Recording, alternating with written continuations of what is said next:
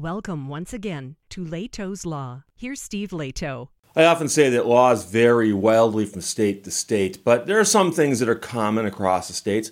And across the states, it is illegal to drive while you are drunk, generally speaking.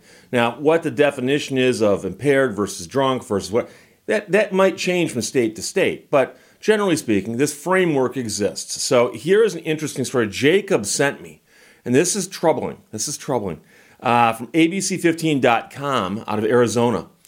An officer's trick raises questions about drivers' rights. The officer tricked a man into doing something. So Dave Biscobing wrote this for ABC15.com. During a roadside investigation on a DUI suspicion, a Gilbert police officer had a trick up his sleeve. Uh, he had just handcuffed a driver who had exercised his right to refuse a breathalyzer test and then told him he needed to check one more thing. And what you need to know is in many states, if they think that you might be drunk based on something they observe, like you weaving around, okay? They pull you over. Do you know why I pulled you over? No idea, sir. Well, the way you're driving leads me to believe that you might be impaired. As they're talking to you, they can smell all kinds of stuff coming off you that's related to something that might be alcoholic in nature your eyes are glassy, your speech is slurred. Occasionally, you you you are you know incomprehensible. So they say, let's step out of the car. You stumble out of the car, and they ask you to do a couple things to, to, to demonstrate your dexterity. Uh, and you can't walk a straight line to save your life. Occasionally, when asked to touch your nose, you miss your head entirely. And they say, okay, at this point, we're going to ask you to do a, a, a you know blood alcohol uh, breath test, a field preliminary breath test. And at that moment in time, in most states, they will read you your rights, not as if you've been arrested, but what your rights are with respect to that breath test. And so, quite often, a state will say, You have the right to refuse that test, but refusal of the test might have consequences. And so, they'll generally tell you that. So, you know, we're going to ask you to do this breath test. If you refuse, here's what will happen. However, if you do not refuse, we'll do the test and then from there we'll make a decision about whether or not we're going to arrest you for drunk driving. So that's the point. Is there's there's there's that there's that fork in the road that they come to. They tell you that. So the man in this case had said, "I am not taking the breath test. I refuse." So the officer then said, "Well, I need to check something. I need to take a look at your eyes real fast. Can you close your eyes and tilt your head back for me?" So the guy does that. He closes his eyes and tilts his head back. Then the officer took out his breathalyzer and placed it directly in front of the driver's face to get a reading off his breath. So he didn't stick it in his mouth. The man didn't know it was there, but he continued to breathe because we tend to do that. And so when it detected the presence of alcohol, the sergeant told the driver to open his eyes and said, Oh, look, positive for alcohol. I'm not an idiot. So apparently, this was an idiot test to see if the officer was an idiot. Oh, look, positive for alcohol. I'm not an idiot. I'm joking, of course.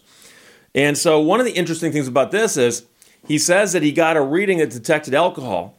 If you've ever seen someone on camera doing a breath test, you'll often see people who don't blow hard enough and they get admonished keep blowing, keep blowing, keep blowing. You're not blowing hard enough, keep blowing, keep blowing. So, to detect alcohol with the breathalyzer, PBT, a distance from the person and not in their mouth, it would not be accurate. But he's saying it detected the presence of alcohol. Look, positive for alcohol. I'm not an idiot. The traffic stop was in March of 21, and it was captured, of course, on body camera videos. And the driver's defense attorney said it raises serious questions about the police officer's tactics and our constitutional rights during investigations. We've talked before about how police are allowed to, under certain circumstances, lie to people during an investigation. But they're not supposed to lie to you about your rights, you know. And so I've asked many colleagues, and no one has ever seen what they saw in this video, said the defense attorney. I think this is deception at its finest. He creates this whole ruse. Meanwhile, that attorney represents the man who was pulled over for driving 40 in a 30. He was later arrested and charged with misdemeanor DUI. So do you know why I pulled you over? I pulled you over for speeding. So pulled him over for speeding, and then during the contact came to the conclusion that the person might be intoxicated. Went through all the rigmarole, got him out of the car. Guy apparently refused, to do the breathalyzer, the PBT, and, and I and I'm not trying to make this too confusing, but a preliminary breath test is administered at the roadside. They're considered to be moderately accurate, but they're not as accurate as the machines they use back at the police station. So uh, it's hard to go back and watch that video because it brings back the feeling of being tricked, the man said. I'd never been arrested. I don't really know my rights, what he's allowed to do, what he's not allowed to do, so I feel like I was tricked. Meanwhile, the police officers used the breathalyzer to get what's known as a passive sample. Passive samples are not done by directly blowing into a tube connected to the instrument. They detect the presence of alcohol in the air. The use of the passive sample in this case raises unique and rare questions about drivers' rights. I've been practicing law for 31 years. I mentioned that earlier in my career, I handled some drunk driving cases. Um, I had some people got angry with me about that. And um, I never said I condoned drunk driving. And as I often tell people who say, Steve, how can you represent criminals? How can you do that? Um, everyone's entitled to be treated fairly by the system. And so, my goal when I represent somebody who's facing a criminal charge, which I don't do anymore, but I used to, is to make sure they get treated fairly, make sure they understand what's going on, and to get them the best deal that I can for them that's appropriate for what's going on there also. So, I never said I'm advocating for drunk drivers in the sense that, yeah, go out and drink and drive and then give me a call. No, no. So, in Arizona, drivers can initially refuse breathalyzer and field sobriety tests. If police have enough evidence, officers can ask a judge for a search warrant to draw the driver's blood. So what would happen is, side of the road, officers goes, "I'm going to ask you to take a field sobriety test. Uh, if you want to, you can refuse, but there's going to be ramifications to that." You say, "That's okay, I refuse." They can then put together a warrant explaining why they think that you might be intoxicated and then get a judge to sign it, and then they can draw blood from you. So if there's enough evidence there to do that, they'll get the sample. Uh, usually, uh, uh things might fall apart. You know, this is a, a Christmas Eve, for instance. They have a hard time tracking down a judge, and weird things like that can't happen. The police departments have all the resources in the world, the attorney said. He's already under arrest, so they can go and take him back to the station and get a search warrant and draw his blood. There's no reason for them to do this. The Gilbert Police Department would not comment on the specifics of the case. A spokesperson sent a statement saying the department doesn't have a policy covering this issue. They don't have a policy saying the police can't do this. The use of a preliminary breath test instrument to collect an open air sample to identify the presence of alcohol is neither listed in nor forbidden by our policy, according to the statement. Officers are trained to use preliminary breath test instruments to detect presence of alcohol in the air, such as air emanating from unidentified beverages within an open container. So it looks like it's something they hadn't thought of. They hadn't bothered to address it because they hadn't thought of it being a problem. That's what I would guess. In the body camera video, the uh, police officer touts his experience and methods when talking to the man at the scene. Do you think I'm an idiot? He said. That doesn't look like any typical patrol car, does it? As he points to his unmarked police car. I work on a DUI unit. This is all I do. This is what I do. This is what I teach. This is my job. So this officer wants you and everyone else to know that he knows what he's doing. Meanwhile, the case is ongoing and the attorney plans to push the passive breath test as part of his defense.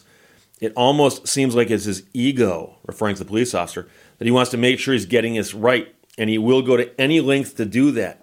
In response to issues about the constitutional rights of the man at the side of the road here, uh, the city apparently filed a statement that said, as prosecution is still pending, no further comment will be provided regarding this incident, but the defendant's attorney has raised this issue within the case, and the court has yet to rule that a constitutional violation occurred.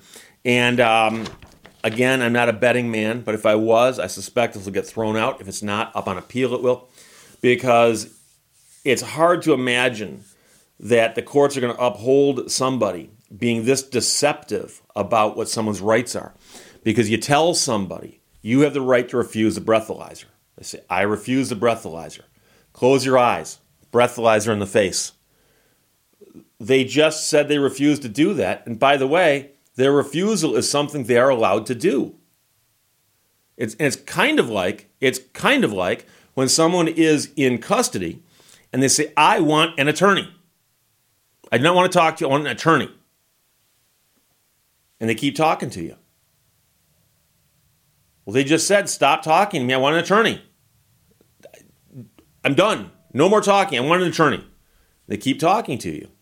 And that was abused so badly back in the day that the courts had to rule on that and say, you've got to stop talking to him. Now, I understand the whole lawyer dog issue is a different story, but that's Louisiana. And when we talk, say that, you know, laws vary wildly from state to state, there's always going to be a few outliers where crazy things happen.